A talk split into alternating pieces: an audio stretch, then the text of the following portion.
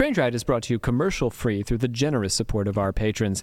Visit strangerideshow.com and click on donate to help keep the history of the weird on the digital airwaves. Let me take you back to the faraway time of 2018. One of my favorite YouTubers at the time, Ralph the Movie Maker, posted a new video. He always makes videos about strange movies, and this one didn't seem any different. The thumbnail is a picture of an adorable golden retriever with red text above his head proudly displaying the title Love on a Leash. He even warns me at the beginning of the video that this movie is different, special even. He says, Now you have to prepare yourselves for this experience. And thinking I know best, I brushed off his warnings and proceeded to watch his video. I'm not sure that anything could have prepared me for what I had seen. It was so bad, but the video was endlessly entertaining, and I'm still to this day not sure how many times I've rewatched that video. Now, cut to the current day. I'm trying to think of something special to do for this podcast for Valentine's Day, and what could be more special than talking about the most special romance movie that was ever made? Having watched Ralph's video so many times, I thought I could handle watching the actual movie. It can't be that bad, can it? Well, strange riders, let me tell you that Love on a Leash is one of the best horrible movies you could ever watch, and yet it will drain you and leave you feeling exhausted and confused. Today, I will be teaching you about a movie that everyone should know about, but no one should watch. Welcome to Strange Ride, where I tell the smartest man I know the weirdest things I know. My name is Savannah Barrett, and I will be your guide today. But you're not the only ones going on this ride. I have uh, Evangeline Olson with me, Hello. and uh, Neil Sigmund. I am no longer the same after watching the first seven minutes of this film. Yeah, we granted Neil the specific honor of only watching the first seven minutes of the movie and then not letting him watch anything else about it, so I could tell him about it. and then, of course, we have the smartest man I know, Rob C. Thompson of Occult Confessions fame. Now, you can't see this, but in order to prepare for the episode, Savannah has leashed all three of us. Uh, so Yep. that's a little special treat for all you there listening at home on Valentine's Day. I mean, it is called Love on a Leash. And here we are. Podcast on so a you leash. love us. Yeah. Yeah. Is this how you show us your love, Savannah? Yeah, it's how I show leashes. everything my love is The putting leashes. By leashing. the leash is the love language. and also Savannah's got all these Baldur's Gate characters leashed in her, no in stop. Her don't you dare hmm. i hate that. Stop please. There is the like a dog collar cutouts. that you can find like and you can make one of the characters wear it and i hate it. Oh, I don't do it, but people online always put my favorite character in the dog collar, and I fucking hate it. Stop, you cretins! Stop We've- putting Astarion in the dog collar. I do think it's worth noting that Evangeline here did play a, a dog woman in our, our Halloween show who very nearly got leashed. Oh shoot! Yeah, you're Yeah. right. You have But actually been on a leash. I, we didn't. I didn't end up having the leash. Sure, you did a time or two, but only in rehearsal. Yeah. It, it only got to rehearsal, and we're but like, the this leash wasn't my idea; it was your idea, and I talked you out of it because it was a bad idea. And I think this is as good a time as any to talk about this leash because you see, we were looking for something to constrain the werewolf, right? The, the character, and we needed a leash. So I went on the Amazon and I searched for a leash for people. And what I received from Amazon, this is from a, a, a major corporation, friends, was a product made for man boys. Now, Yup. didn't say man I voice. am It I am fully on board with any man who wants to be leashed, but I draw the line at boys, friends. I don't see how Amazon could conceivably be selling the same leash to both men and boys. Anyway, We so bought it for a, for a woman, for a grown woman. Is what I'm. Uh, that's the conclusion. Go ahead. Rob will be taking. Well, actually, uh, this is going to be not a two-parter, but a tag-teamed episode where I will hand the reins over to Rob for a little bit in the middle of the episode. Yeah, this is special. It's our first t- tag team episode. we won't give away what I'm talking Oh about. no, not yet, not yet. Let me, I guess, get into. Well, let me get into this episode. I guess it's time to start. We gotta pledge it out, man. Oh my God! I didn't write down my pledge. I solemnly commit commit myself myself to to keep my hands, arms, feet, and legs inside the vehicle at all times while on this strange ride. Neil's just, Neil just nodding nodded vigorously. I will follow the park rules. Oh, thank you. Good. That's what we need. Is just you just need to rubber stamp it at the end if you don't know the actual. which means you have to be on the leash. Yeah, you're. Well, we're all leashed. We're good. Yeah. We're Safe. following the it's rules. Just, this is the, The- the- the safest we've ever been. The collar's just a wee bit tighter. yeah, we choke up on Neil a little bit. I already hate this episode. this was my idea to do this episode. Right now, your grandma's listening. Oh my god. Okay. What is Love on a Leash about, you ask? Well, dear rider, let me tell you. A dog wants to become a human man, but is told by a magical water pond that o- the only way that he'll become a human is if he can get a human woman to fall in love with him. He is then adopted by Lisa, who is fed up with men and swears off dating. The two then form a bond that most movies wouldn't dare replicate, and because their love of the oh, and because of their love, the dog turns into a human man, but only at night or when the sun is behind clouds. Yes. And I do want to clarify that it isn't the whole pond, it's just the corner of the pond. So I have taken to calling it a water feature. I believe the water feature is the magical part of the pond. Wait, but he calls it water pond. I know, but it bubbles only in one corner. Okay, but you're right. But I also wouldn't consider the rest of it a pond. I would consider it a lake. It's like, a home it's for really ducks. big. For two Uh, We're getting already white- distracted. A- the audience It's has no idea. It's a water feature. It is a magical water feature, and he's he's already a dog, but the water feature tells him how to become a person. Yes? yes. Yes. Hold on. We're going to get into the plot. I'm Yeah, going all to right, describe the entire plot for you, so you do not have to watch this movie like Rob and I did. Yes. And I went home and watched it again so I could better describe it to you. So I have now seen this movie fully twice. She's taken one for the team. I'm sorry, Savannah. You, thank you. You should be thank or thankful to me, strange riders. so before I regale you with the plot of this art piece, I'd like to give you a little bit of the history. Now, it is actually very difficult to find anything about the history of this movie because almost everyone who had anything to do with the movie refuses to talk about it. From what I've seen, it seems like the only person that's willing to talk about the movie and the making of it is Stephen Kramer Glickman, the man who voices the dog. So Ralph the movie maker actually did an interview with him a few years ago, um, or a few years. Well, that was a few years ago, and then a few years after posting his original Love on a Leash video. It's on. It's a really, really amazing listen. So you should definitely check that out, and then also check out Ralph's movie because or video because he actually has like visuals and stuff from the movie, and I think Ralph is very funny. I just wanted to point out that I recognized Stephen Kramer Glickman as soon as I saw his face in that Ralph interview because he plays fucking Gustavo on Big Time Rush, which was a show that I was obsessed with when I was a kid. I see Bree's face. Bree, we have people in the audience watching us at the moment, and Bree's face is like, "Yes, I understand." Gustavo voices this dog. That's insane. Oh, Okay, we're in the, we're in the big theater today, friends. You may hear a slightly different acoustic experience, but still a pleasant one. We're in the big theater Hopefully. doing the show. Yeah, well, it looks all right to me. Yeah, so if you know Big Time Rush, you know Gustavo. Gustavo basically Big Time Rush is about a boy band and um this guy who is named Gustavo is like their manager and like plucks them out of Canada to become like rock stars. Uh, it's uh, it was a really funny show when I was a kid, at least. so it was really interesting to see that this is what Gustavo was up to before Big Time Rush. Stephen Kramer Glickman was working as a doorman slash phone operator at the Comedy Store on Sunset Boulevard, which is not a store that sells comedy.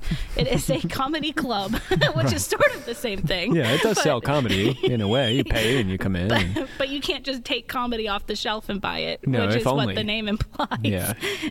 anyway, those liars. So he is approached by comedian Ari Shaffir and asked if he would be interested in doing voice work for this animated movie that he wasn't able to work on. Glickman at the time said that he wasn't turning down any roles, so he said he would do it. And a few days later, a woman by the name of Jennifer Ten shows up to his office where he answers the phone for the comedy store with two plastic grocery bags, one filled with three cantaloupes, the other filled with homemade wontons, and says, This is what I can pay you to do this movie. what? can you do it? And he says, Yep, sounds great. and proceeds to do the movie. Why? Uh, Why? Why would you I'm accept? so like that's a free lunch. Don't get me wrong. I'm down. I'm very food motivated, much like the dog. A whole movie though? That's how That's- motivated you are. That's a little. uh You're wasting money. You're You wasting money. You, know, Like, you can't get good food. I mean, uh, if it, well, you're not really wasting money because she paid for it. yeah, she made the wontons. And where did she procure said money to make the film? So I. Uh, hmm, I don't know if I should say this now or wait. I guess I will say this now. Um, so she, this is now I couldn't find anything to like validify these comments or whatever, but I believe him. Supposedly, where she got the money to make this film, and I tried looking it up and I couldn't find a budget, although maybe I didn't look hard enough. But um, she lives in China. She's from China. And she convinced this church in China that she would make them a movie about God. And It like was a how- Christian church. Yes. Yeah. And that like Jesus' love saves all and like through Jesus we can be happy and find love. Th- That is not the movie that she delivered. No, not at all. Not even not remotely. even remotely. It's a magical water feature. That's That's- that's the deity here. and I think she did get in some trouble, but I obviously didn't get in a like arrested trouble or anything. I feel like that's the opposite of what she said she would do, though. Like almost completely. Well, they're, char- the characters pray quite a few times in the movie, and then they're also like the one mom is like, "Swear to God that you will do this," and the Yeah. girl is like, "No, never." There's references, that's Yeah. true, but it's mostly about magical and there water was features. that one shot of Mother Mary yes. statue that happened too. So Jesus is there. in the Observing background. In a sense. in a very loose He's sense. watching judgingly. Right.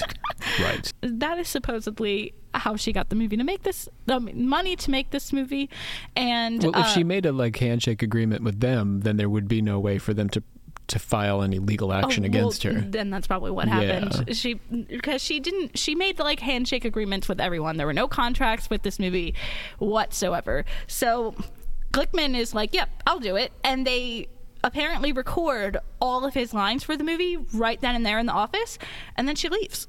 And he's like, "Oh, I guess that was the end of it." And he said, "I ate the cantaloupes." and that was the end. So then he, a couple months later, he's already like he's auditioned to be Shrek in the Broadway musical for Shrek, and um, he got the role to do it in the workshops and stuff. So he wasn't the original Shrek on Broadway, but he did like sort of originate the part while they were workshopping it, um, and he was getting DreamWorks was moving him to New York City, and literally five days before he's moving, he hasn't heard from this lady in months, and he only met her that one time where he gave she gave him cantaloupes and then left after recording some voice lines. And she he gets a call from her being like, "Okay, the movie is done, but all the lines are wrong. So I need you to come in and re-record your lines. But also, I have no money, so I can't pay you." And he's like, "I'm literally moving across the country. I cannot do this." And she like begs him, and he's like, "No, I'm sorry." And then the editor who doesn't have a name because they have made sure that their name cannot be attached to this movie at all.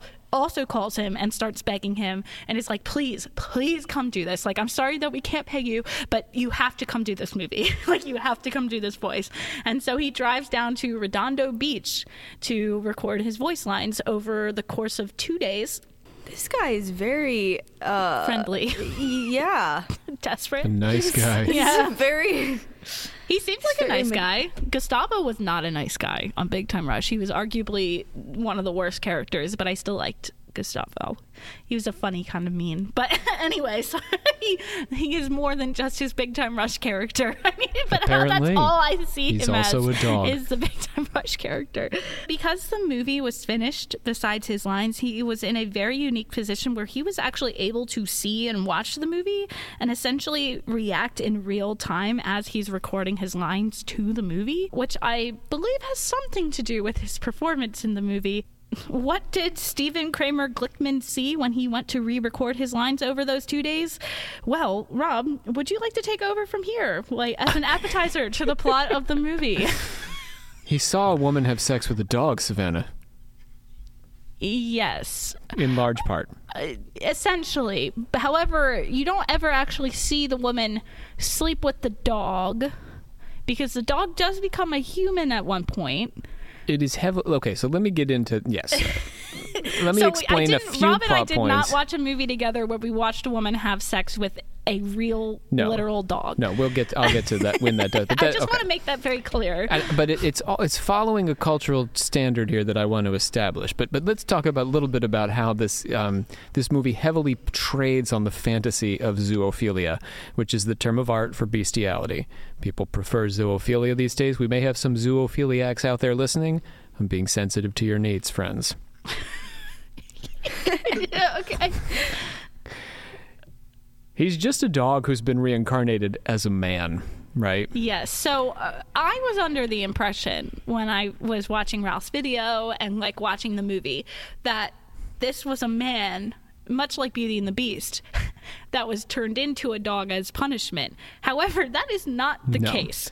He was a man in a previous life who was reincarnated into a dog as a punishment, Yes. but lived a whole life as a man, And died, really and was women. born as a dog, Correct. but remembered that he was a human. And so we, we begin the movie just following a dog who seems to have no relation to anyone but really wants to look at women. Yes. We have a horny dog wandering around fantasizing about banging women. Yes, and he's literally like the be- the first line of the movie is, "Where are the ladies at?"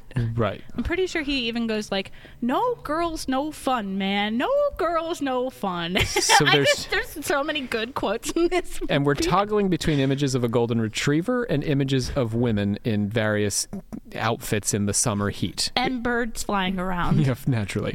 Uh, so Without music or sound. Wait, the movie what is does the birds have to do with it? I don't know. There's nothing. just a I lot mean, of birds, it- flying birds- around. birds and the bees in the sycamore trees. So uh, the the imagery already is suggesting dog and woman, dog and woman, dog woman, and the audio, the voiceover is saying dog sexually attracted to women. Yes. Yeah. Can't deny this. He even like watches this couple make out, and he was like, "I used to be way hotter than that guy. She should be like making out with me." Essentially. Then we switch to our protagonist, who has an attractive black friend, and her attractive black friend says, uh, "Oh, this dog has really loving eyes," and gets way up into the dog's face for the second time, teasing us. I don't even think she said loving. It was like hot. Yeah. She was like, I, It was I a it was a fuck comment you wouldn't make about a dog. No. you wouldn't meet a dog on the street and say, "That dog." has sexy eyes. It's essentially what she said. Yes. I just can't remember the actual word, but it wasn't loving. It was like sexy. Oh. Then after that, the woman, a- after a series of failed dates and, and like terrible experiences with men, says to her dog, holding his face close to hers, that she feels she's just better off with him. Now, the context is important there. She's not saying, I really love you, dog. She's saying, I don't like men anymore. I like you instead. Yep. Yeah. Yet again, teasing the fantasy without it actually happening. As a man, when so when the, the, the dog becomes a man, which only happens at night, so I don't get into all the details. Or when here. the clouds are blocking the sun. That's a very important detail. at a, at a climactic moment that again is handled very poorly because the climax takes place in this in a montage that involves a two second clip of the two of them getting married. But immediately before the pair get married, we see her leash him, the human man, Yes. as if she is fantasizing about her human man being a dog, and then they get married. Yeah. So the marriage is precipitated visually anyway by her fantasizing about her man as a dog. Oh, she leashes him? Yes, she puts As a a leash on him. human? As a human. A Oh. Chinese woman then prompts her to have wild sex, which she t- attempts to have with him in order to produce children, apparently. Yes. But she attempts to have that with the dog man as a man. He's a man, not a dog, in the car. And then she continues to try to have sex with him out into the woods. she wants to have sex outdoors, is what I'm trying to say, Yeah. with her dog man. So this, I think, is also coded with animalistic activity. But most oddly, uh, no, no, no, no. I think I've already got to most odd. But let me just do one more example of how the fantasy of, of zoophilia undergirds this. She's very preoccupied with getting him out of the house during the day. Uh, and in the penultimate scene, she's willing to risk him turning into a dog in front of apparently people she wants a job from. Uh, in order to just have him out, right? So she really likes to play at the line of him being dog and being man. there's no good reason why she should want to get him out during the day and risk this happening in front of this employer. No. And yet she does it. Yeah, she does. I feel like the last like moral that the movie tries to tell you is that she was just being selfish and not accepting him for who he was. As a dog man. Yes. And yet that seems to be what she wants all along. Yes. Is a dog man. But she cries about it a lot, being like, I don't want you to be a dog during the day. Until she misses her dog man. And yet she wants her man to wear a leash. Uh, Why just during the day? That's when he's a dog. That's when he's a dog. That's how the When magic the works. sun is Don't ask me, ask the water feature. Yeah, ask the water pond. It's like a it's like a werewolf, but he is like Sort a of, yeah. werewolf, but it's like She's a, re- reversed. she's a reverse werewolf. According to scholar Joanna Bourke, and uh, we need to talk then about the fantasy of sex with a dog or an animal of any kind. Joanna Bourke says 99% of pornographic depictions of bestiality involve sex between a woman and an animal. So I don't think it's any accident that this is the plot of this story.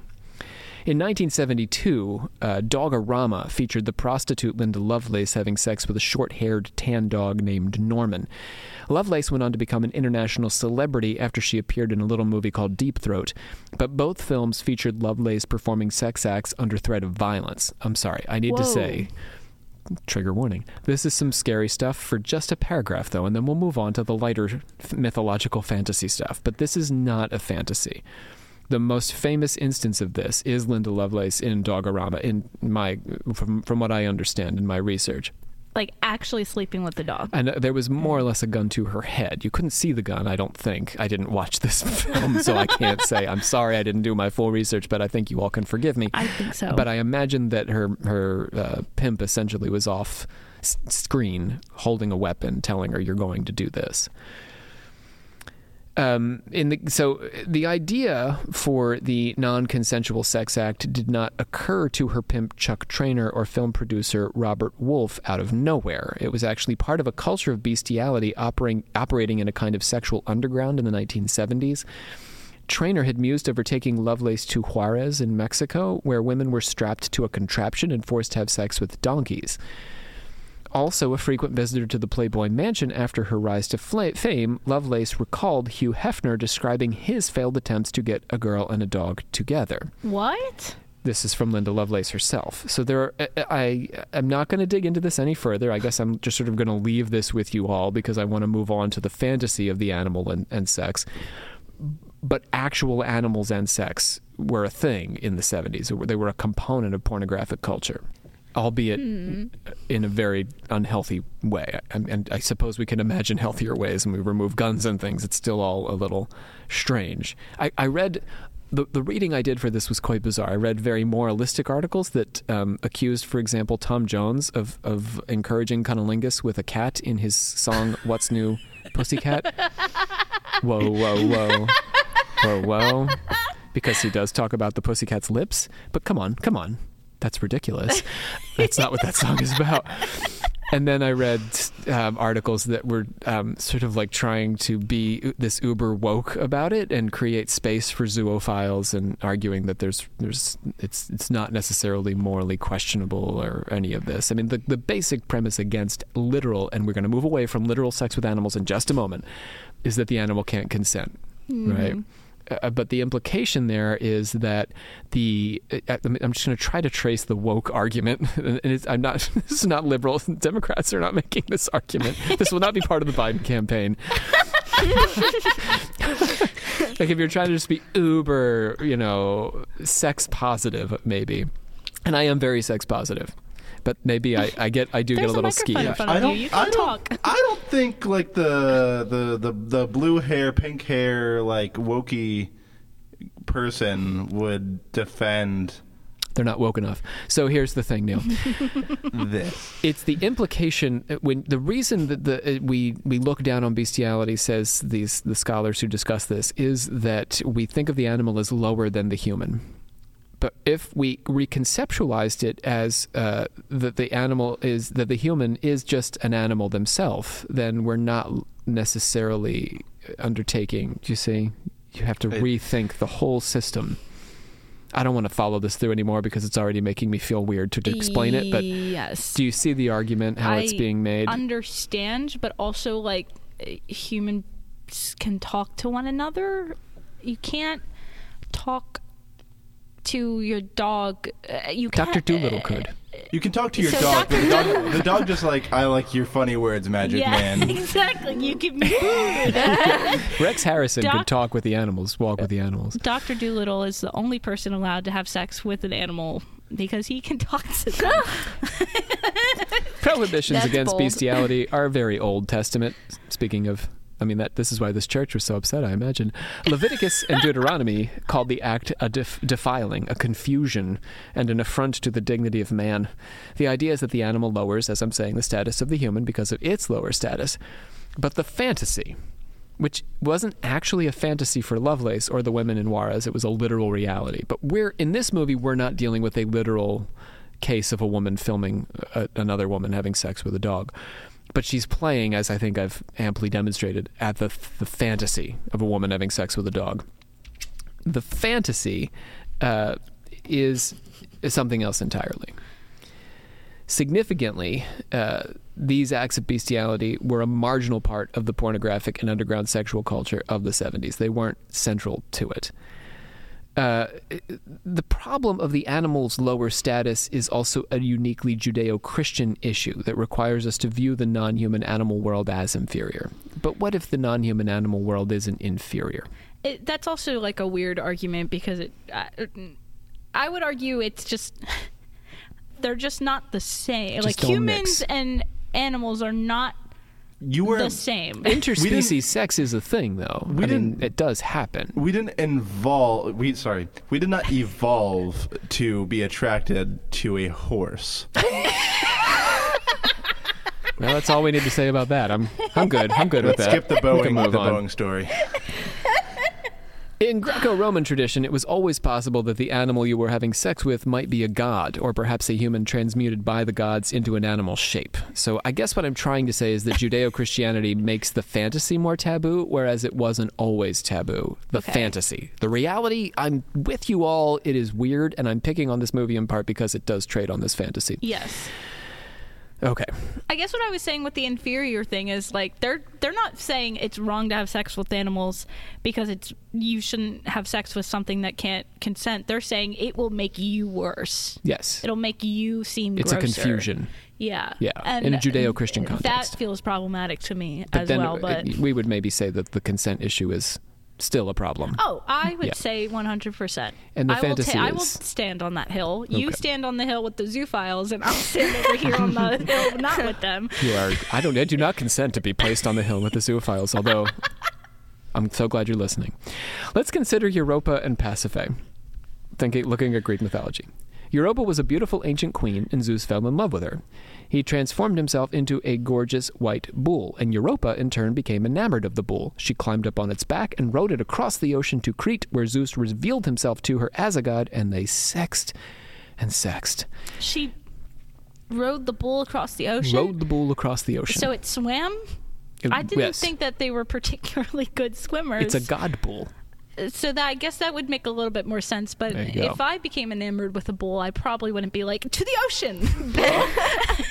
But Pasiphae did, and it's good that she did because he gifted her with a necklace, a javelin, the automaton Talos, oh, and she became the queen of Crete.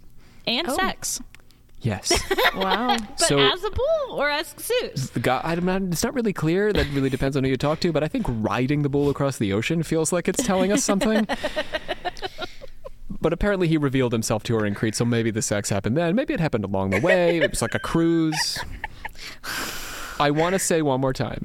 The, she was attracted to the bull, though, and that's okay. She was rewarded for it because the bull was actually a god. Mm, okay. By contrast, Pasiphae had sex with a bull. It didn't go so well for her. King Minos was required to sacrifice a bull to Poseidon, god of the ocean, but one year, the bull he had in mind for sacrifice turned out to be just too beautiful to be sacrificed, and so he sacrificed an uglier bull. And Poseidon found out. And P- Poseidon was like, Whoa, you shouldn't give me your ugly bull. So he cursed Minos' wife Pasiphae to fall in love with the bull. She had her court inventor Daedalus, famous for creating the, the maze of the Minotaur, construct a contraption for her to have sex with the bull, and the offspring of that pairing was the Minotaur, who terrorized Athens by requiring a sacrifice of seven youths and seven maidens each year until Theseus came and killed it. Oh, I did not know that. It's a true story. Daedalus then all goes on to create the wings to escape. Wi- He's imprisoned with his son Icarus, and so Daedalus is in a variety of myths. But so, so the Minotaur is not like an actual, just like a mythical creature. It's just just random? No, it's it was the child of Pasiphae and, and a literal bull. So Okay. just let me Well, say one more time. That one's a little interesting though because it's not like she chose to fall in love. She was cursed. Yeah, she was she's cursed, cursed. to She- fall in love important. with it. Okay. It was a part of her humiliation to have to have sex with the bull. Oh. She wanted to have sex with the bull. But it was a literal bull. That's the other thing. So there's two components to this. Two women become attracted to two different bulls with two very different outcomes. One becomes a queen and gets nifty gifts. The other gives birth to a mass murdering monster. The difference hinges around, as we're saying, two significant differences between Europa and Pasiphae. Europa, number one, chose to mount the bull because she was attracted to the bull, even though the bull was actually a god. Those are the two points. The bull isn't actually a bull, and she chooses to have sex with the bull. Pasiphae was cursed, in, by contrast, to desire the bull, who was just a damn bull, and no kind of magical thing at all. Do you see the, the core differences? yes. Consider for comparison the story of Leda and the Swan. There's a long running debate as to whether Leda was uh, raped by Zeus in the form of a swan or whether she willingly partnered with him. That debate goes through like all of the history of like Renaissance art. Oh, You'll see wow. Leda sometimes clearly seduced and sexually attracted to the swan, and in other instances, it seems more like she's being attacked by the swan. Why is this unclear? Uh, Ovid doesn't imply anything forced. Uh, going to literature, uh, in William But- Butler Yeats' poem, though, he leans harder on her being assaulted.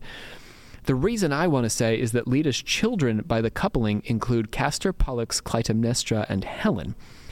Helen is the most beautiful woman in the world, but she's also the cause of the great cataclysmic war in Troy that ultimately destroys the city. Helen of Troy is the reason we have the war in the first place.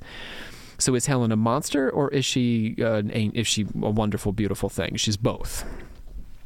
See what I mean? Yes. The, okay. the swan is not actually a swan, which is why Leda's children are not literal monsters, but the fact that Helen is the cause of such strife echoes back to the moment of her conception, raising the question of whether it's consensual or not. Is it a blessing of Zeus, or is it a curse of Zeus? You see? Mm-hmm. Helen is beautiful and wonderful, but she's also the source of all this war. Is she a blessing or is she a curse? I think that whether Leda is raped or not comes back to how we parse what Helen is Oh. but the children are never going to be monsters because the swan isn't really a swan. Mm-hmm. There's two components to have a really clear cursed situation. The woman must be forced; she's being humiliated, and the the animal must actually be an animal. Interesting.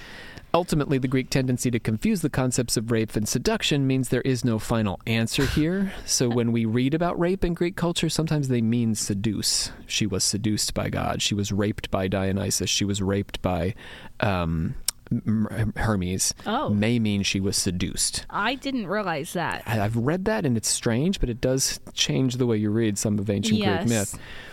Um, but it could also mean the other. It could go the other way. She was seduced by could mean Oh. forcibly. Ooh. Yeah. Anyway, the principle holds. The fantasy is permissible, at least as far as the characters are concerned, if the animal is secretly a god and the sex is something the woman chooses. Let me give you another example. Moving forward into Rome, Lucius Apuleius, who we know well now, if you've listened to my Occult Confessions well episode. Uh, go listen to Rob's episode. Of the What Cult is of it? Isis. Uh, the Cult of Isis on Occult Confessions. I am on that episode. It was very fun. So we're going to see this function in just the exact same way now in his book, The Metamorphoses, also called The Golden Ass by Augustine.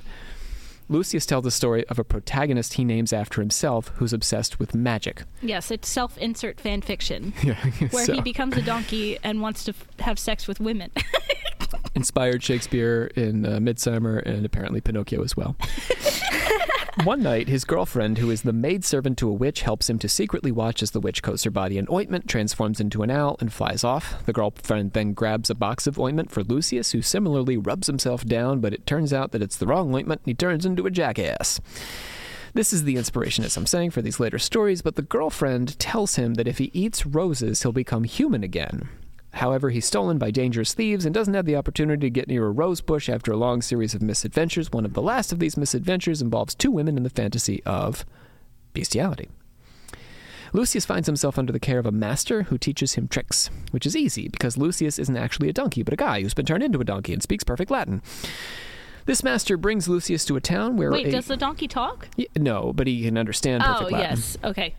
This master brings Lucius to a town where a witch woman asks for the opportunity to have sex with him. Of course. I'm going to quote at length here. Wait, she asks. The woman asks voluntarily. This is important. They're, they're fortuned to be amongst the assembly a noble and rich matron that conceived much delight to behold me, and could find no remedy to her passions and disordinate appetite, but continually desired to have her pleasure with me, as Pasiphae had with the bull. I was readily prepared for the purpose, but nothing grieved me so much as to think how I should, with my huge and great legs, embrace so fair a matron, or how I should touch her fine, dainty, and silken skin with my hard hooves, or how it was possible oh to kiss her soft, pretty, and ruddy lips with my monstrous mouth and stony teeth, or how she, she, so young and tender, could be able to receive me. She eftsoons embraced my body round about and had her pleasure with me. When night was passed with much oh. joy and small sleep, the matron went before day by to my keeper to bargain for another night. Oh, oh my god. No. This is so creepy. like, When Lucius's master finds out how good he was at this, he wants to show the whole town his donkey's new trick.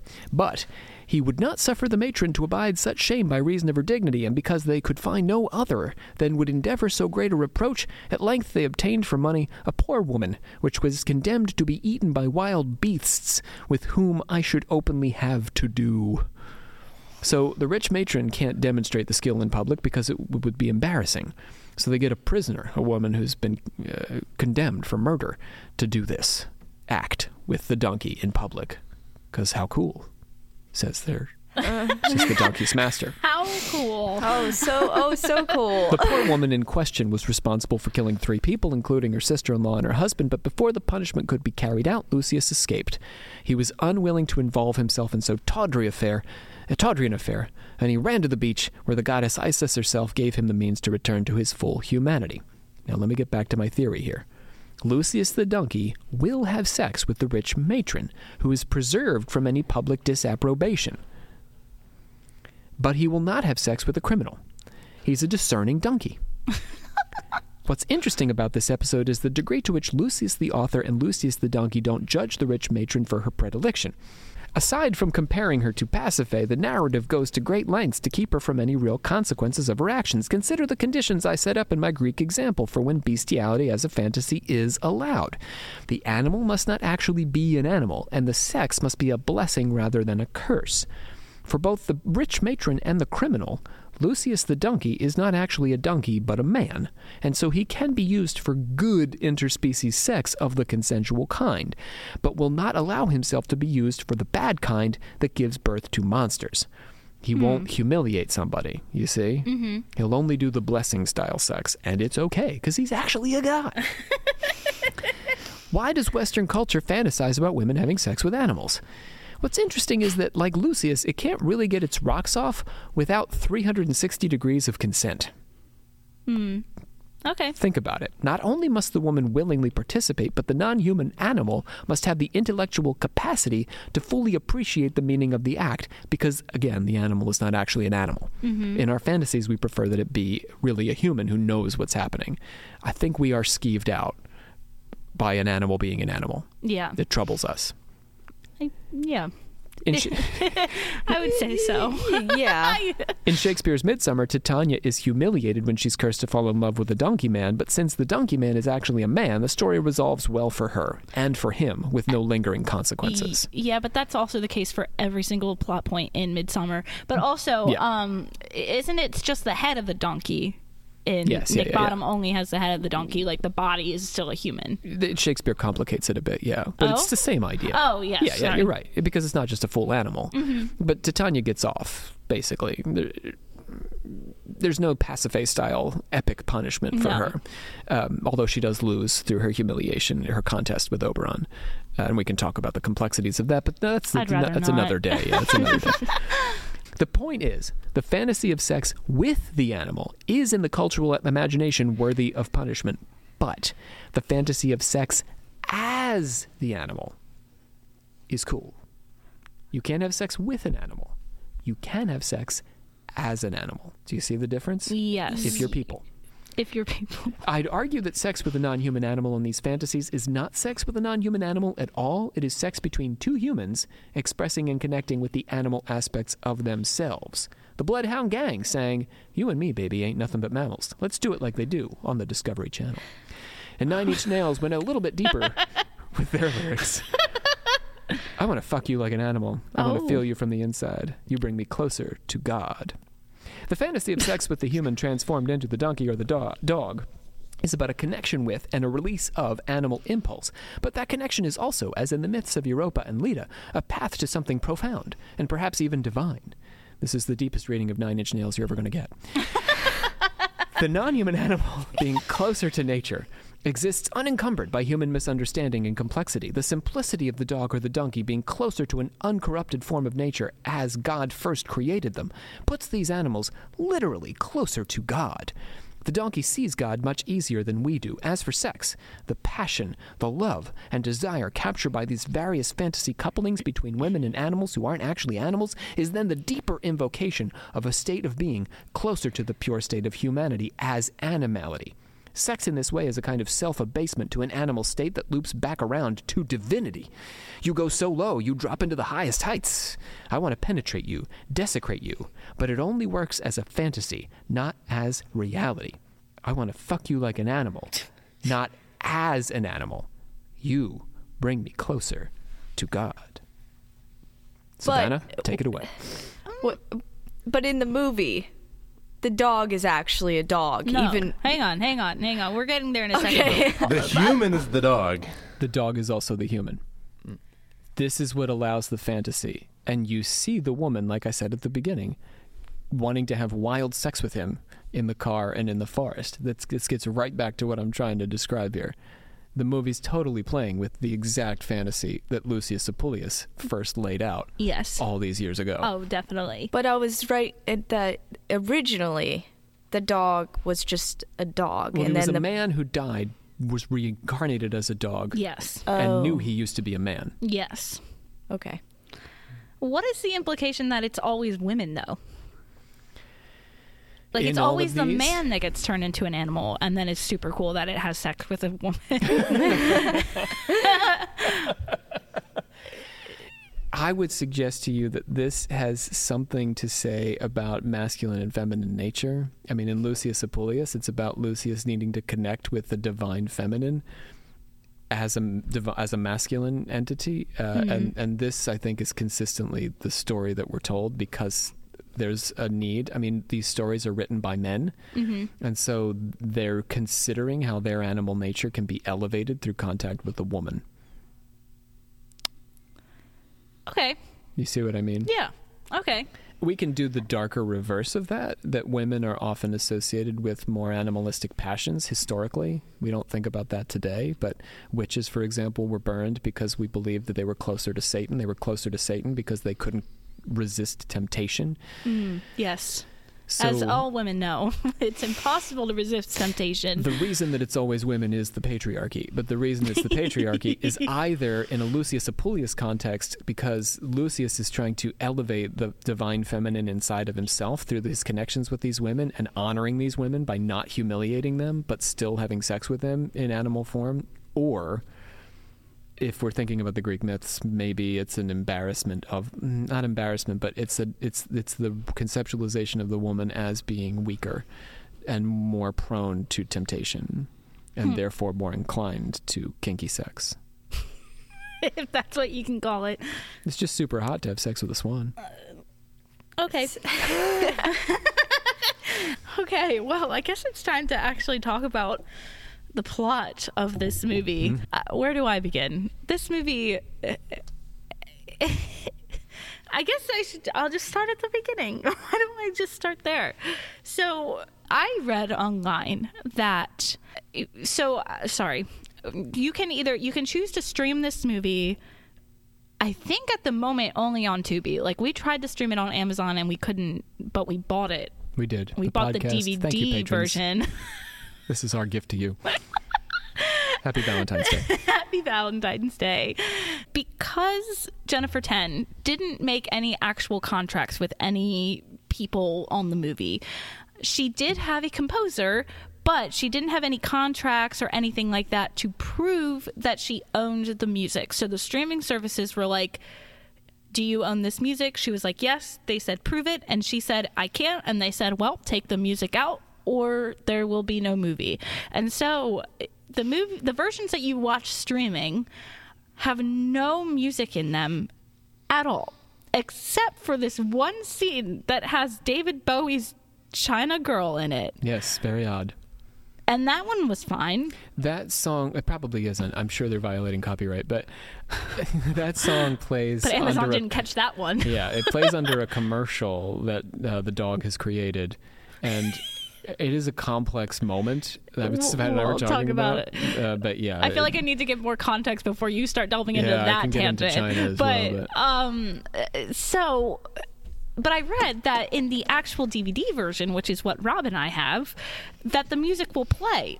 However, uh, upon putting the movie on, there is no music totally in it silent. at all. So the first two minutes of this movie is no sound at all, but videos of a dog walking around a park and ducks and birds flying around the park.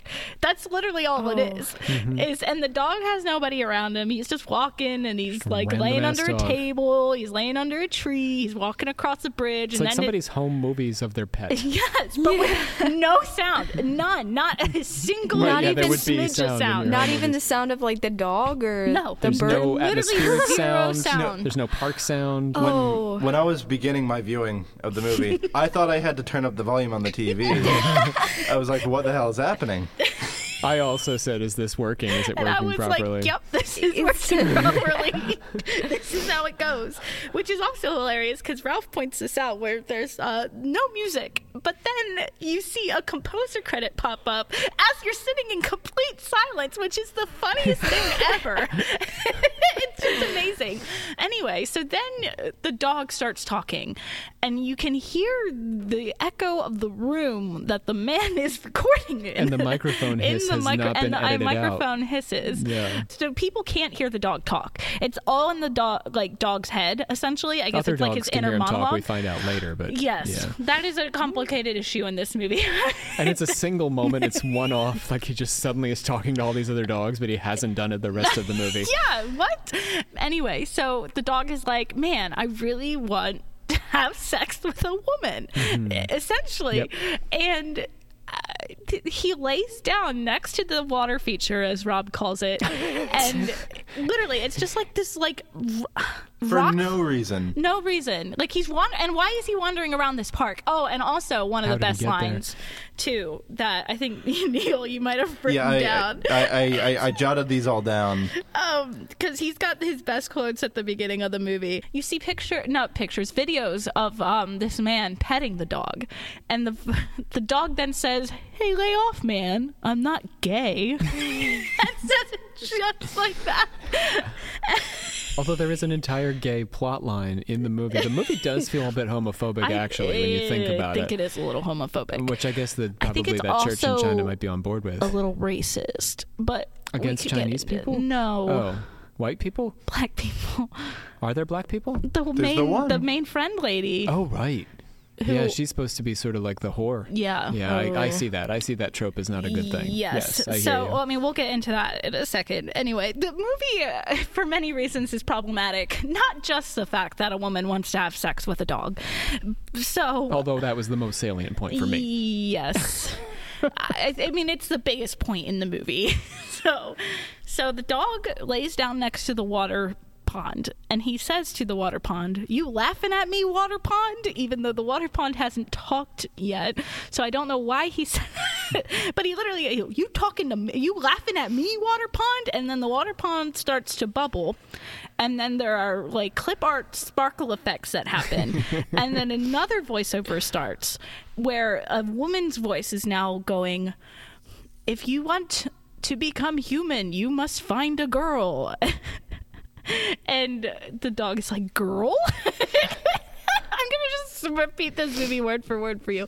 Anyway, she's like, if she only loves you, you will become a man. And the dog is like, oh, hell yeah, I'm gonna go find a girl. And so he like runs around the park for a little bit until he runs into this like section of the park where it's not like it's a beach, it's just a grassy park. But these people in, including the two main char- well the main character and her friend are sunbathing in like bathing suits.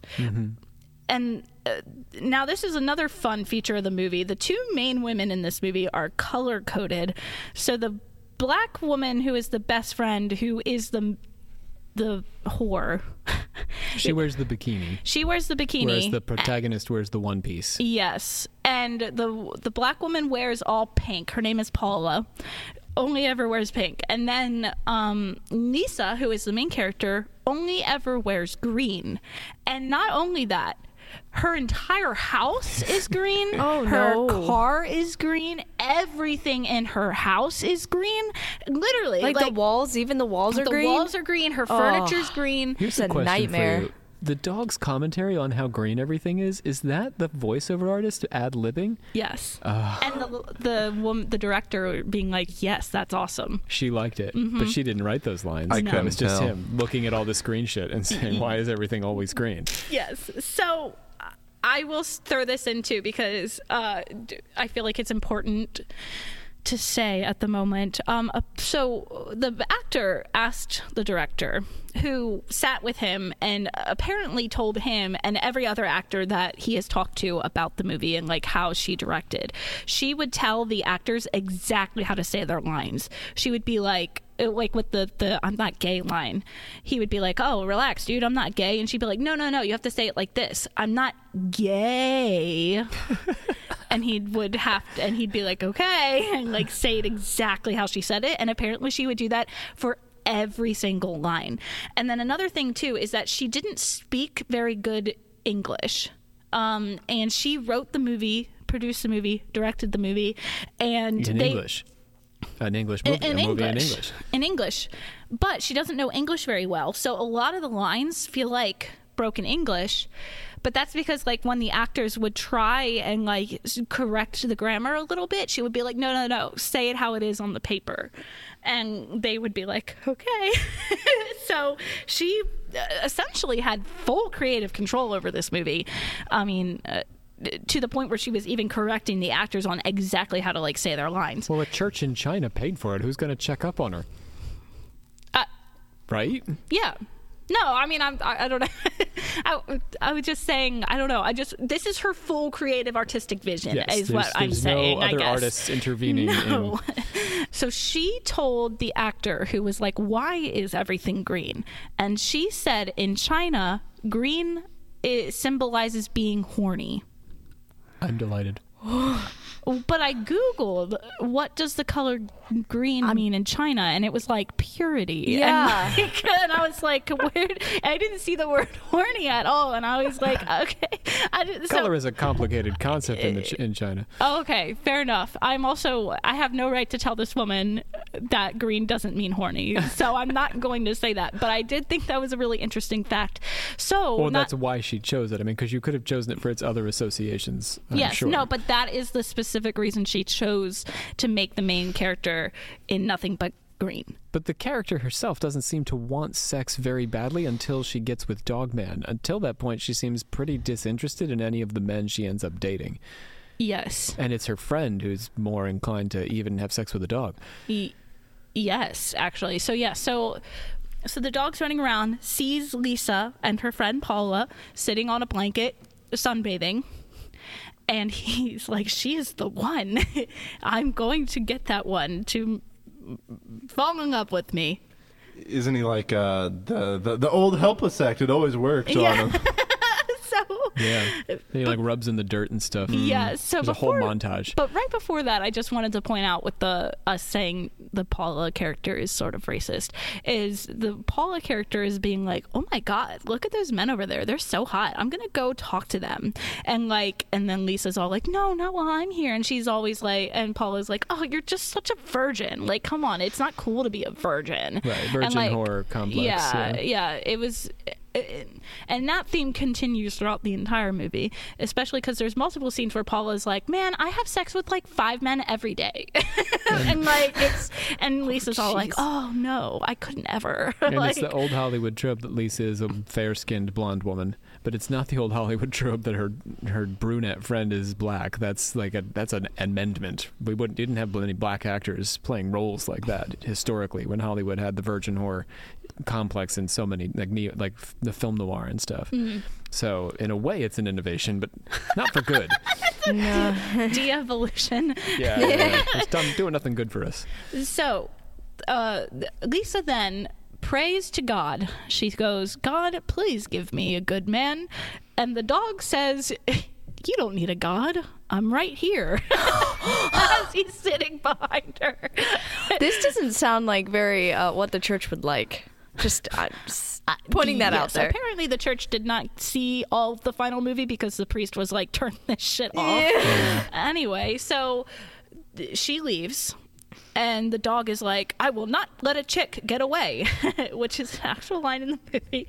And he rubs himself in dirt, and then somehow finds her car going to a gas station and stands in front of it. And like Neil says, he goes, "Oh, chicks love the helpless act." Which also, stop calling women chicks. I fucking hate that shit. Fuck you. They're ducks. yeah, call us ducks. Fuck you. I fucking hate that. But anyway, just a small tangent because he calls her chick all the time at the beginning of the movie, and I'm like, fuck this dog. okay? Not literally. This dog tricked by a Asterisk. the only Please don't time you fuck have to this say dog. that. Please don't fuck this dog. We've already been there. Whatever you do. Um, so she falls for the helpless act. She sees a dirty, one of the cutest golden retrievers, which is also like one of the cutest breed of dog ever. Mm-hmm. Like, as if a golden retriever that looks as happy and as cute as this guy wouldn't have been adopted like the second he was born. Anyway, that's just another. wander in the park. just wandering in the park. That's why I assumed that he was a man who was turned into a dog because he's a full-grown dog. So he's been living for a dog for at least five years. Just chilling. I, I kind He's of. just chilling. I find it funny that they chose golden retriever as golden retriever is like you know they call people the golden retriever and He that's doesn't usually have- like the pure uh, right. Yeah, he- no, he doesn't have golden retriever energy. This No, is an asshole he- energy. Yeah, No, okay, yeah. but the human does. They they they casted the golden retriever of humans to play the actual human version of the and dog. then dyed his hair to match. I think it was a wig, honestly. Really? But I don't even know. But uh so she takes the dog to her house and this is when the musical cues start happening. So It's supposed to be like a montage where like she's showering the dog and the and the footage is sped up really quick. yes. And you're like, what the fuck is going on here? Why is it sped up? yep, and there's no music playing. But the dog, uh, throughout multiple parts in the movie, will just start singing randomly. And she apparently told the actor, the voice actor, can you sing this line? And he'd be like, okay. And she's like, just sing it, and I'll have my composer write something underneath of it. Which did not happen. So every time that the dog sings, there was not intended to be music underneath of it. and it was just the actor kind of like bullshitting. And so it's so good. I mean, he was only paid like three cantaloupes and Yeah, some I know. wonton. Yeah, the dog does sing at he random. That's sings true. all the time. And one of the like, so he gets into her car and he's like, "We're driving in a car. We're gonna go far. Yeah, yeah." That's like what it sounds like. It's So- like songs I make up with my kids, right? As you're just like doing stuff, putting on a diaper, hanging out in the house. Mm-hmm. Yeah, it's the kind. That's the kind of thing. Um, so yeah, so she washes the dog off, and then she's like, "Okay, you have to leave," and throws the dog out. And then she goes to work. So now we're not following the dog anymore. We're following the human lady. She's at work. She gets hit on by her creepy boss. she then also gets hit on by her coworker, but seems she doesn't seem into it, but she says yes to going on a date with him. And then we get a date montage where there it's complete silence and it's sped up footage of them eating at a restaurant.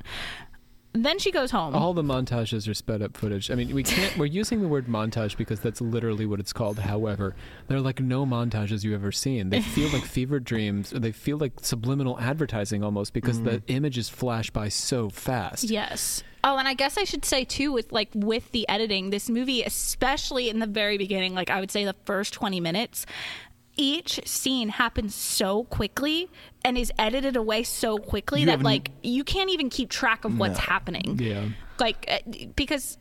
It- It's like it's almost impossible to keep track of what's happening because it's like one second they're at the park and then now she's like at the gas station but- and she's wearing completely different clothes and you're like where the where is she like what day is this And the lines are, are also, I'm pretty sure they're just stacked on top of each other in between some of these scenes. So he'll be like, I cut myself shaving. I have a house in Sweden.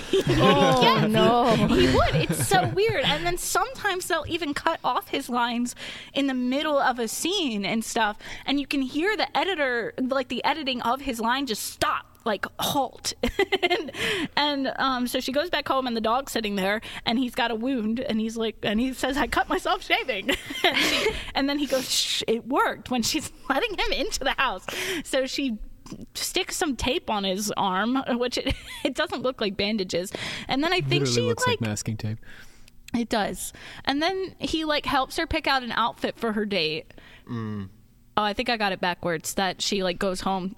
He the dog helps her pick out clothes, and she's like, "Wow, you're so smart, dog. You can stay here and be my roommate." She says to the dog, which I don't think many people say that to their dogs.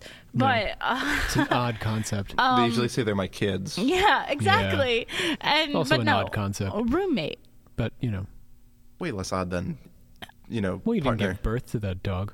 Yeah, but it's a little bit different than being like, "You're my roommate." It's It's a endearing. more If, accurate- if, if somebody says, Yes, it's a more accurate reflection of the of the relationship. I Mm-hmm. understand.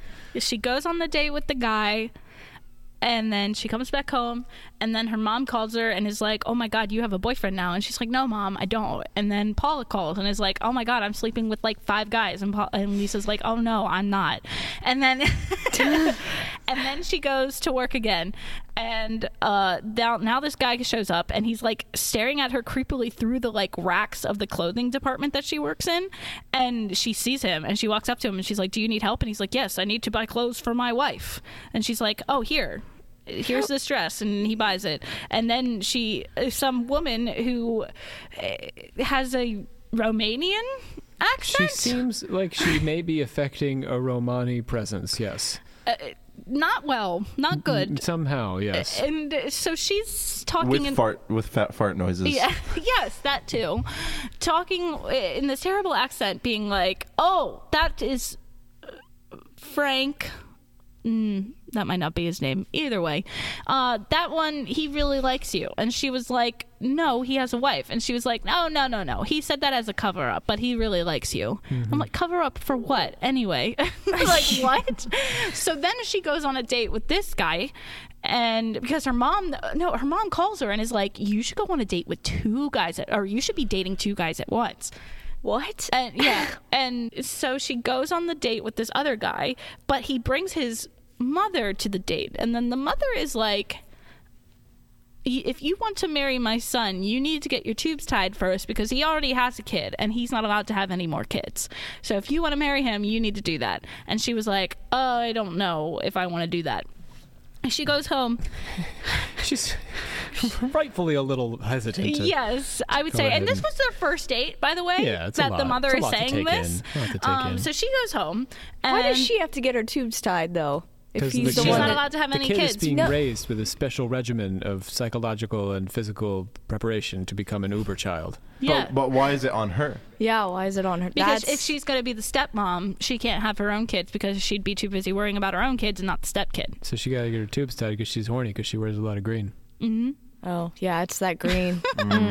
Okay, so then she goes home and the dog's pouting because she, he's like, "You should be trying to fuck me, not these other guys." But she can't hear the dog because the dog can't talk.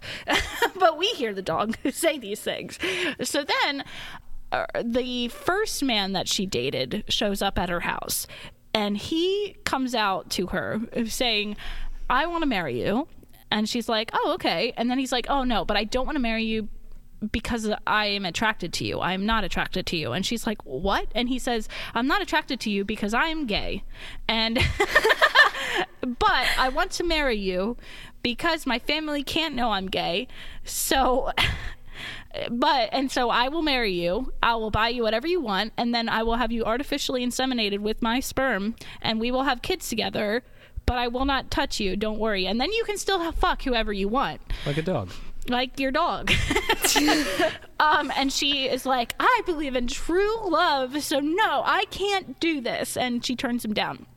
And then she's crying on the floor, and then her boss shows up. The people just walk into her house They all do. the She time. doesn't lock her She doesn't lock her door. Yeah. So her boss, who is very drunk, walks in and then tries to rape her. It does, yes. And Oh. the dog saves her. But, then, then she's she mad gets at the dog. mad at the dog. Because she gets fired. He fires her on the way out the door. Yes. And then she's mad that the dog got her fired. I believe. That's how I no, interpret no, no. that. Actually, no. Okay, because uh, I also would have interpreted that way, but I was rewatching it without us two yapping, Oh, so I was able to actually hear a little bit more. And I say that because I was also yapping. yes, so we, we, were, also we talked mi- through the whole movie. But um, the only way we can add a soundtrack. so uh, she's like she names the dog prince. Oh which is another amazing amazing line. So she when she agrees to let the dog stay as her roommate she's like oh i gotta give you a name. And the dog who cannot talk to her says i already have a name. And she's like i'm gonna name you prince. And he goes i already have a name. It's alvin flang it's so specific. Of all the names, that that's that's unique. That's a, gotta be that's a Alan that's a Flang. human name. Yeah, that's, I've heard of Alan Flang. alvin flang Alvin. Alvin. I've met a few of them. i'm alvin flang but he like says it just like The that character in Teenage Mutant Ninja Turtles or something. But so, and I guess so we she wanna- gets mad at the dog. Why does she get mad at the she dog? gets You're mad saying at it the wasn't because she got because fired. the, she was happy with the dog and she's like falling asleep on the couch and then the dog is like this is my chance to flirt with her. Oh, and so he goes up and he licks her face which means that the dog is now actively trying to have sex with her Yes. as a dog mm-hmm. but this was the dog's choice and then she pushes the dog very meanly away because you know that the dog in real life was just trying to lick her like i mean in the filming process of this and she pushes the dog and i was like don't touch that poor golden retriever like that yeah. He's a professional. He's a trained actor. anyway, she's like, "Get away! All I, y- you are just like those other men. All I want to do is sleep, and even my dog's trying to fuck me." Like she basically What? says that. Because that's the conclusion that you draw from a dog That's licking your face. Yeah. That's, that is what she says. Other than like she doesn't say "fuck me," but she does say the idea. that. And uh, so then the dog leaves, and then she tries to kill herself by like ODing on drugs. Yes, What I is- forgot about this yes, moment. I swear to God. She What? so she like takes a shit Takes a ton bunch of drugs. pills that she and- just has. yes, yes. Doggy Prozac that that so dog much going on in this story. Yeah, and, and that's another thing too. Is like it- th- this all this like drama is interspersed with the dog randomly saying really mean things to the woman, but Yes. the woman can't hear him. Like he's like, "Why is everything in here green?" And then he's like, when he's picking out her outfit for her, he's like, "Here, this is tacky. You'll like this." Shit like that. It's so weird. So anyway, yeah, she tries to kill herself. She's on the floor dying. The dog, for whatever reason, comes back, finds out she's dying, lays down in the middle of the street, and is like, "Here, follow me," and has someone like Old Yeller style follow him to her house. And then she goes to the hospital, and he's back out on the street. And then she comes home, and she's like, "Where is my dog?" Even though she's wearing the exact same clothes that she was wearing when she like OD'd. Yeah. But and they look fine. She looks great yeah, she looks great. for having her stomach pumped. So then she runs around in the rain until she finds the dog. She somehow manages to find the dog in the park and the dog has an umbrella for her. And then they're sitting and then they're sitting there and that's when the scene that Rob described where she grabs the dog's face and she's like, "I only ever want to be with you." Prince, I don't need a man. And then the, the voice actor for the dog goes, shebang! And Which I think should happen in all movies like this when a transformation occurs. then the no. dog, there's like the magical clip art sparkles again, and the dog is a human. Yes. And she's literally like holding on to this man who and who has no clothes on. He's he is naked completely naked. Golden Retriever man. Um, and he she passes out. He's like, wake up, and then he tells her like, I I used to be a man in my past life, and I was terrible to women, so I got turned into a dog this life. But I can be your man, and I want to be your husband. And she's like, okay, cool. And then they go home, and they She does that easily. She does, and they have sex, and it is the creepiest sex scene I. Oh. I've probably They make weird creaking sounds. it's Oh, not just that. what? It's so so the dog has like a towel on at this. I should The say the human, the Prince. dog man. Mr. Alan Fang. Alvin Fang. but when he's a human, he only goes by Prince. Yeah, he's so still Prince. he's like Because that was his past life name was Alvin What's Flang. Alvin Flang?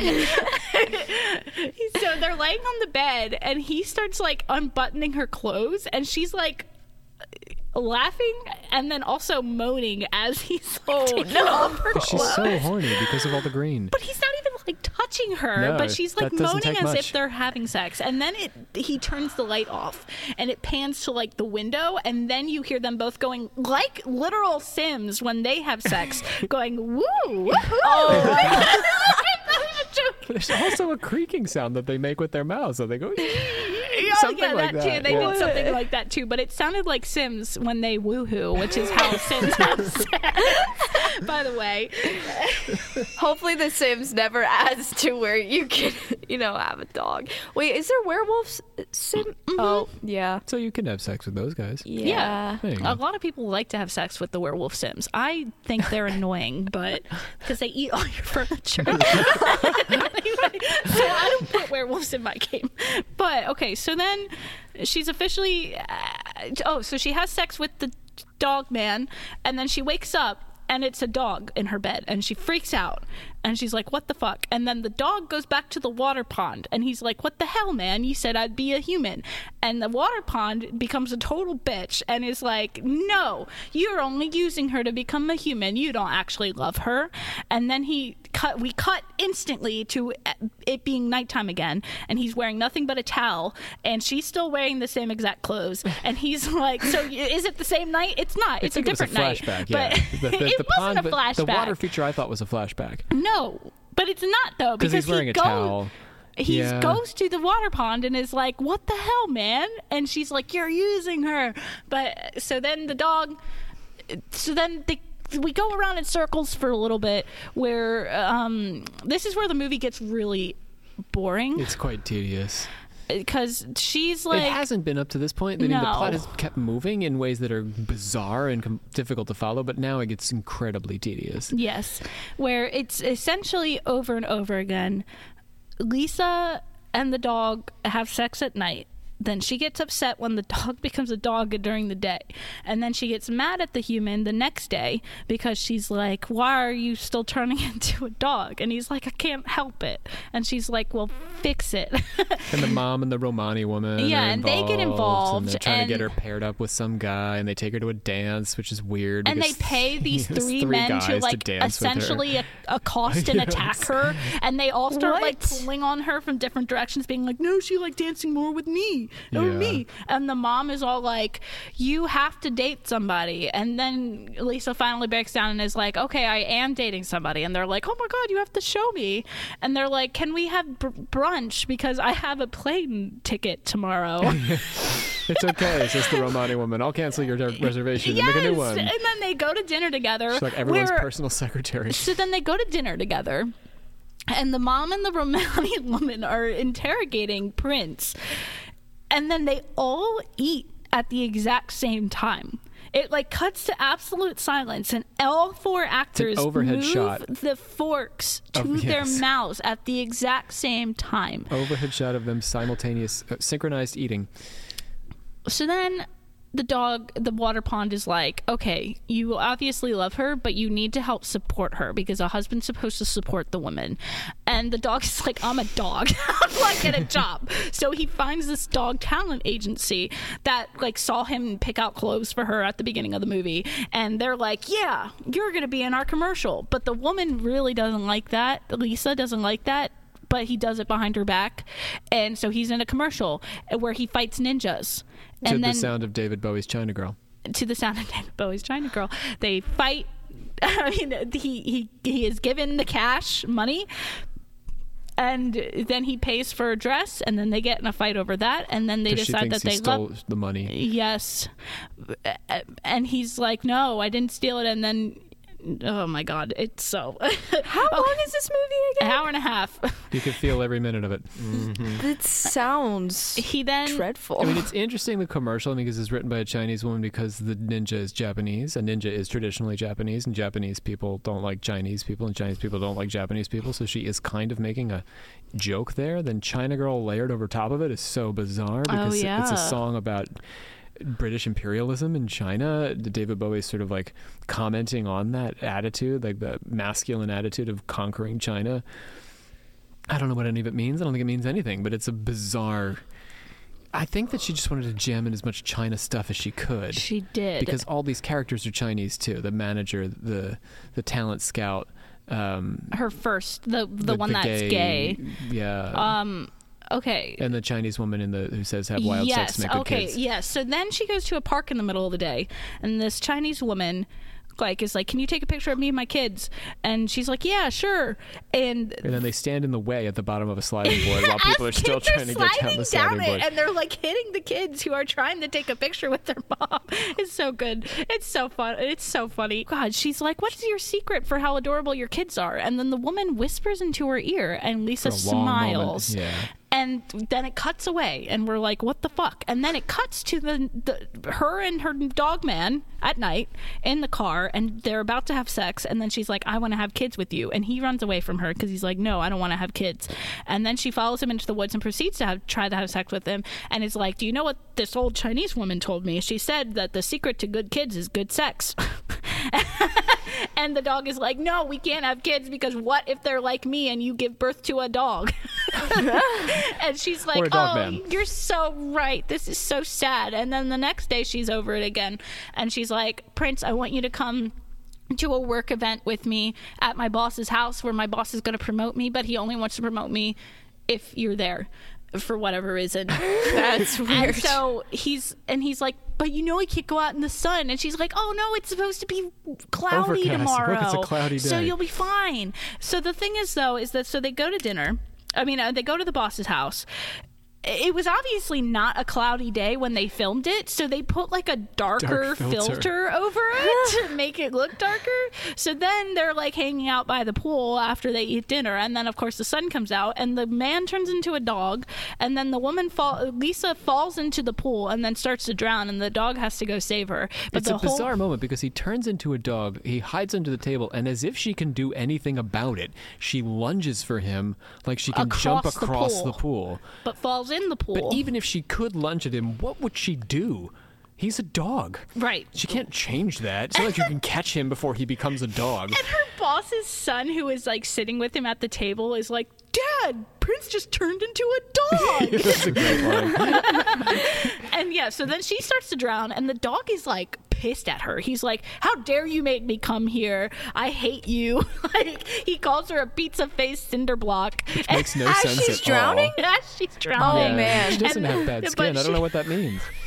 Well, because like she can't swim or whatever, and I think pizza cinder face- block is like she's sinking. Yeah, yeah, well, that makes sense. But the pizza thing, anyway. So the pizza face thing is like at the very beginning of the movie, she's supposed to have a lot of acne, and apparently the voice actor even asked the woman about this too, like the director, and was like, "Why does she have so much acne? Like, why didn't you cover it up?" And she's like, "No, we added that because if you don't have sex, people who don't have sex always have a lot of acne." Whoa, she's got one track mind here. Mm-hmm. Anyhow, So then that happens, and then the dog is like, "I don't want to be your boyfriend any or your husband anymore." Um, because you'll be happier without me, and he runs away. And then the water pond is like, "You're crazy, man. You're you should be with the woman you love." Because he goes back to the water pond again, and because that's worked out so far. so then the water pond, or he's like, "You're right, water pond. I do love Lisa." And so he's running back. He's like, "Lisa, I love you. I'm coming. I'm gonna be there. I love you so much." And then gets fucking hit by a car. The dog dies. Not even joking. dog the dies. dog gets ran over by a car and dies. What?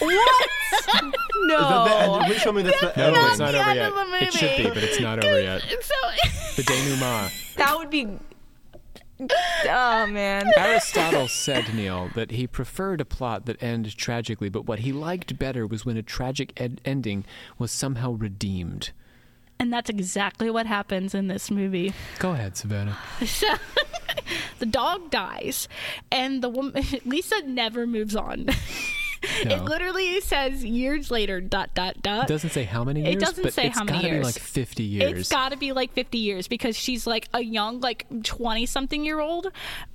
And then she's like got gray hair and she's still living in the exact same house with everything exactly the same. but her makeup has hardly been done. She no. still looks exactly the same, but with a very gray wig and like some lines maybe drawn and on she her like face. crouches a little bit more and speaks very softly. There's been very little effort to Benjamin Button her. So she puts her house up for rent.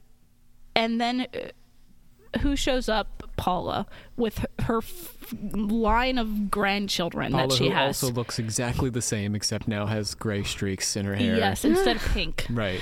Um, but they're still both wearing pink and green. but she doesn't have pink in her hair anymore. Oh, because I forgot to mention that Paula get really got really mad at Lisa for having Prince be her boyfriend Yeah, and Paula like found out. She leaves got real miffed, ran out. We don't know why. because she wasn't the virgin that she thought she was. Yeah, she lied. She didn't tell her you had a boyfriend. It was so weird. It's anyway, very strange because she came to her house to shower in the middle of the night. It was it was It all very strange. that was another weird Yeah. thing. Okay, How many anyway. weird things are in this thing? sorry, sorry. We got to get this done. 'cause- I know. I'm Evangeline, sorry. I think the better question is how many plot. normal, like, solid above board things are in this movie? What do they do right? None. Very few. None. No one in this movie acts like a real person whatsoever. No, no, no. They, they do act like NPCs, is what I said to Yes, Savannah. They act like and kind of like Sims. This is like a plot of a Sims, like a modded Sims game, where you can have sex with dogs. So the old ladies uh, have this scrapbook. They re- remember the days. Yes. They look at pictures of Prince, Yeah, which so, were like, also all okay. over the walls. Oh, let's say too that like Paula is apparently looking to rent this house that used to be her best friend's house before she broke up with her best friend. And her best friend is still living in there and they apparently haven't seen each other since they broke up.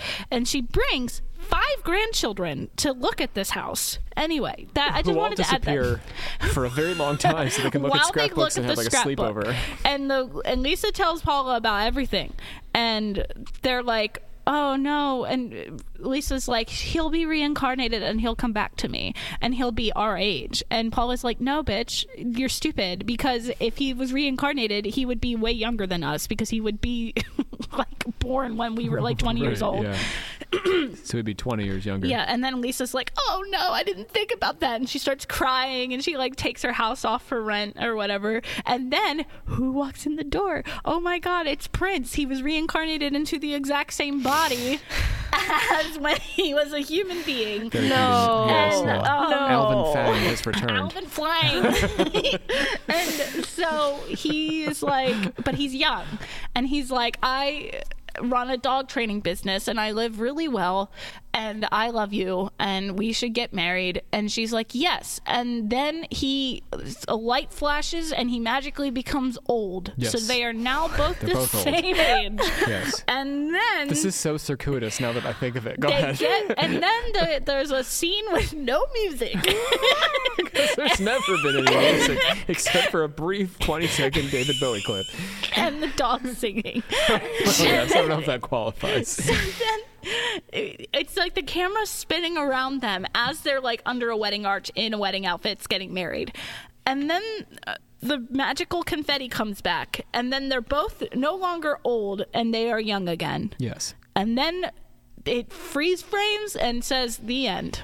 So to to rephrase here, the magic made him as old as her, so that the magic could then make both of them not old anymore, rather than simply not making her old in the first place and leaving him the same age. Yes. Right.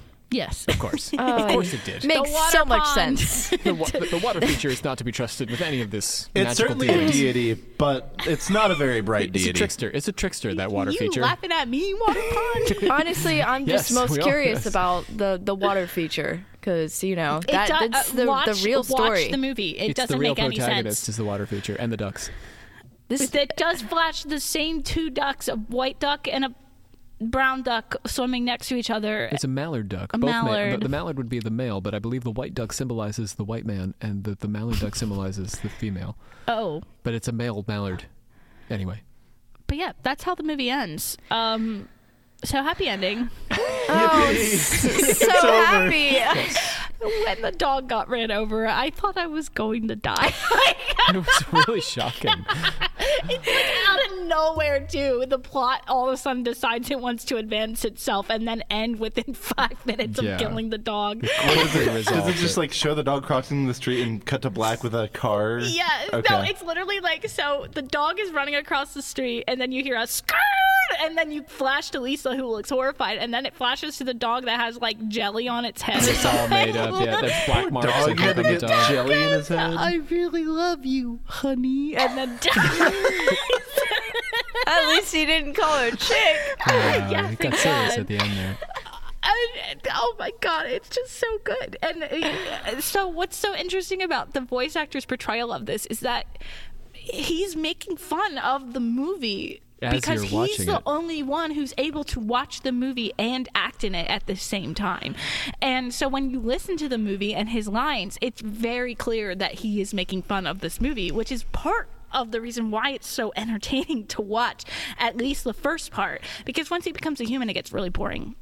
But I also do want to say too that apparently the main woman and the guy who plays the human version of Prince, because it's not the same guy, it's a completely separate actor who is very, very muscular and I swear to God retriever. looks like a golden retriever. A little bit. I swear to God, he's he is the the golden retriever. Give it away now. What happens with the oh, guy? Oh, sorry, I got distracted. they met on this movie and fell in love and got married and have a kid and have quit the industry and now just live together and are in, in love. Regular people. Hey, Wow. Mom. Hey, Dad. Where did you two meet? Well, it all began with a little dog and a little lady. That's that is love on a leash. If you do want to watch it, I would say stop watching like after the first night of him becoming a dog. You pretty You're much good. got all you need Yep, there. you don't yeah. need to watch anything Yeah. else.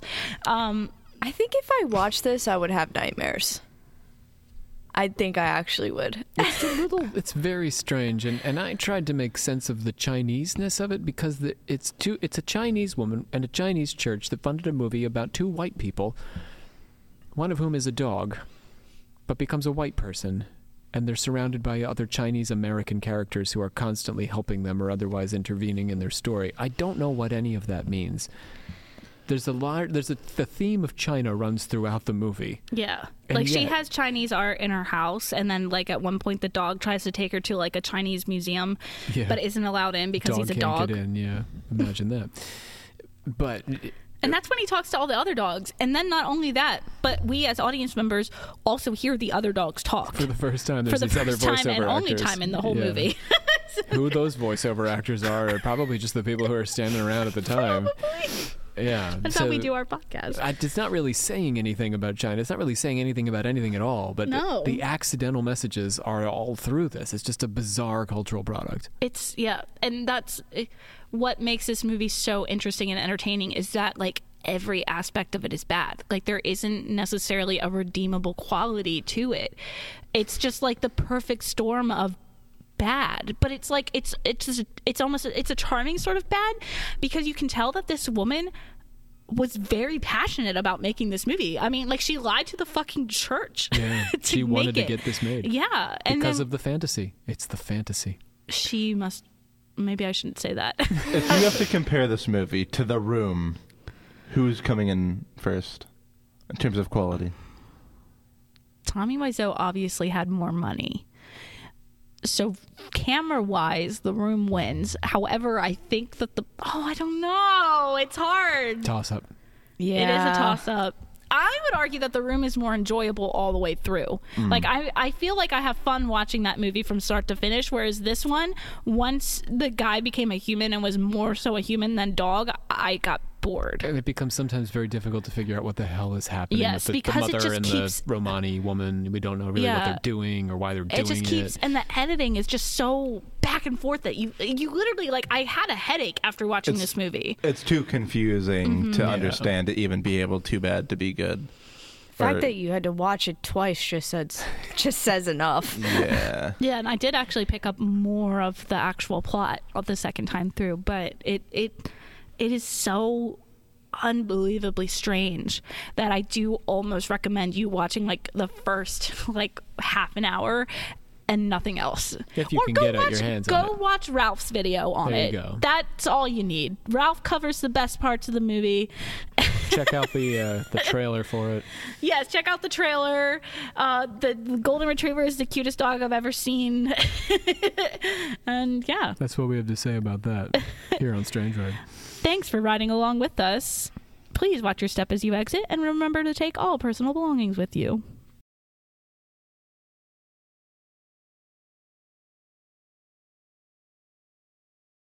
Bag full of homemade wontons. I Is he love a that wonton. lazy that he couldn't just go to the store and get three cantaloupes and buy some wontons? It's not about being lazy. It's That's more he would what do the work for she's- anything. Yeah. Yeah. Also, sh- that was what she was offering. She wasn't offering money. She was offering a bag, two bags, one with three cantaloupes and the other with wontons. That's filled al- with wontons. That's almost a threat. Like, if, what what happens if I don't accept the role? this woman isn't gonna pay me. She has three cantaloupes, some possibly very hot homemade wontons. She's What's gonna happen? bludgeon you and then scald you. So.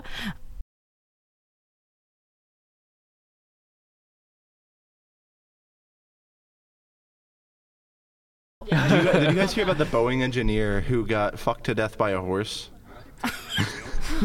What? I'm, I'm doing the audio test right now, so this is actually fine. Yeah. I'm just making sure all the mics are good. The- oh, Okay. Proceed. I was There like, was a I mean, Boeing tell me engi- more. There was a Boeing engineer who, making his wealth, decided enough is enough. I've I've got my bank. I'm gonna fuck a horse. Twice. He survived the first time. This is the second time he fucked the horse, and that horse fucked him to death. I mean, inevitably, right? A Boeing Yeah. engineer got fucked to death by a horse.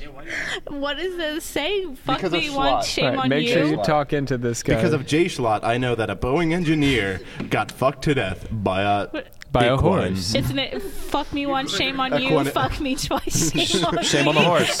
shame on Fuck the me twice, shame on the horse. Okay, if it's bestiality, No. fuck, fuck, get fucked by a horse once, shame on me. Get fucked by a horse twice, shame on me again. That's how Destiny. bestiality works. Yeah, yeah, yeah, yeah. Oh my god. All right, here we go. We're Let's already do on this fire. thing. Yes. Uh, Strange Ride.